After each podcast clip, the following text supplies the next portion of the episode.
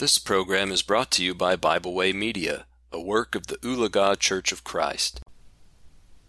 Hello, my name is Roy Knight for The Christian Gentleman. Having looked at the first four Beatitudes of Matthew chapter 5, we turn our attention to the next two in verses 7 and 8. Blessed are the merciful, for they shall obtain mercy, and blessed are the pure in heart, for they shall see God. Again, we must remind ourselves of the moment these words were first spoken on a hill in Galilee amongst a large multitude of people and sitting at the feet of Jesus. Each beatitude issues forth a profound challenge to our own spirituality if we truly seek to walk in the footsteps of Jesus.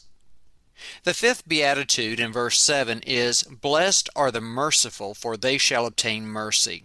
What we do not appreciate often is that we all need mercy. The ones who do not perceive their need for mercy are those whose eyes are closed by pride, nor do they understand their true relationship with the Creator. We all need mercy.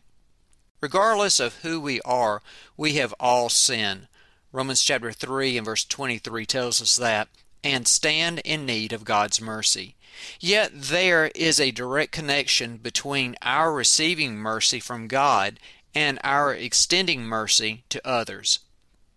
In the following chapter, we have what is called the Lord's Prayer or the model prayer, in which Jesus teaches For if you forgive men their trespasses, your heavenly Father will also forgive you. But if you do not forgive men their trespasses, neither will your Father forgive your trespasses. Matthew chapter 6 and verses 14 and 15. The idea of forgiveness is linked with mercy. Do we need forgiveness of sins? Yes. Then we had better give it to others. As we seek to be children of God, we are to follow the example of our Father. Our Father is merciful. Shouldn't we, as his children, be merciful as well? In Matthew chapter 18 and verses 21 and following, Jesus presents to us the parable of the unforgiving servant.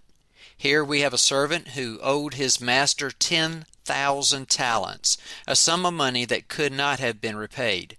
His master commanded that he be sold and his wife and children and all that he had, and payment be made, down in verse 25.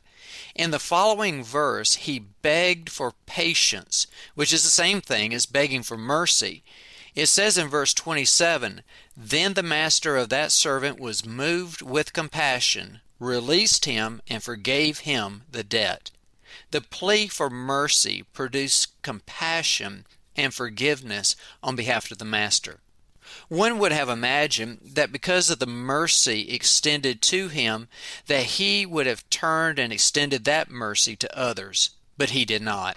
Finding one of his fellow servants who owed him a debt of only a hundred denarii, he grabbed him by the throat and demanded immediate payment. His fellow servant likewise begged for patience and mercy, but he did not show him any. Instead, he had him thrown into prison until he should pay the debt. When his master found out what he had done, he called him and said, You wicked servant, I forgave you all that debt because you begged me. Should you not have also had compassion on your fellow servant, just as I had pity on you? The answer should have been yes. However, the servant probably justified his lack of mercy based upon different reasons. How many times do we justify ourselves by not extending compassion and pity and forgiveness to others? Consider our hurt to God's hurt, who was compelled to send his Son to the cross for our sins. Does our hurt seem now to shrink in comparison to his? Hopefully so. This is what the parable of the unforgiving servant is all about. How great is the depth of our own mercy! It may determine where we spend eternity. The second beatitude under consideration is found in verse 8 Blessed are the pure in heart, for they shall see God. God is pure. If we are to have our home with Him, we too must strive to be pure. Being pure affects every aspect of our being. It affects our thoughts and our actions and our motives. It affects where we go and what we say.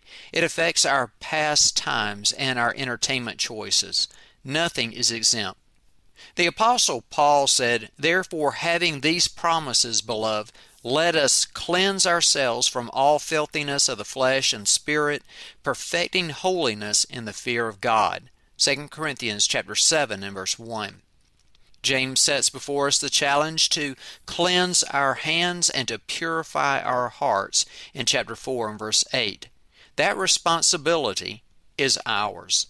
That means that we are to always be inner looking and self examining.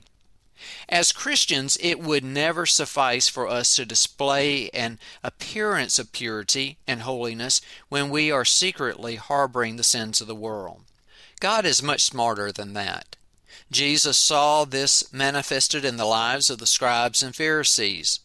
In Matthew chapter 23 and verses 25 through 27, he said, Woe to you, scribes and Pharisees, hypocrites! For you cleanse the outside of the cup and dish, but inside they are full of extortion and self indulgence. Blind Pharisee, first cleanse the inside of the cup and dish, that the outside of them may be clean also. Woe to you, scribes and Pharisees, hypocrites! For you are like whitewashed tombs, which indeed appear beautiful outwardly, but inside are full of dead men's bones and all uncleanliness. God is no fool. He knows us inside and out. We must always seek to portray the Christ likeness we are trying to manifest inside. Of course, because of sin, we will never attain to true Christ like purity.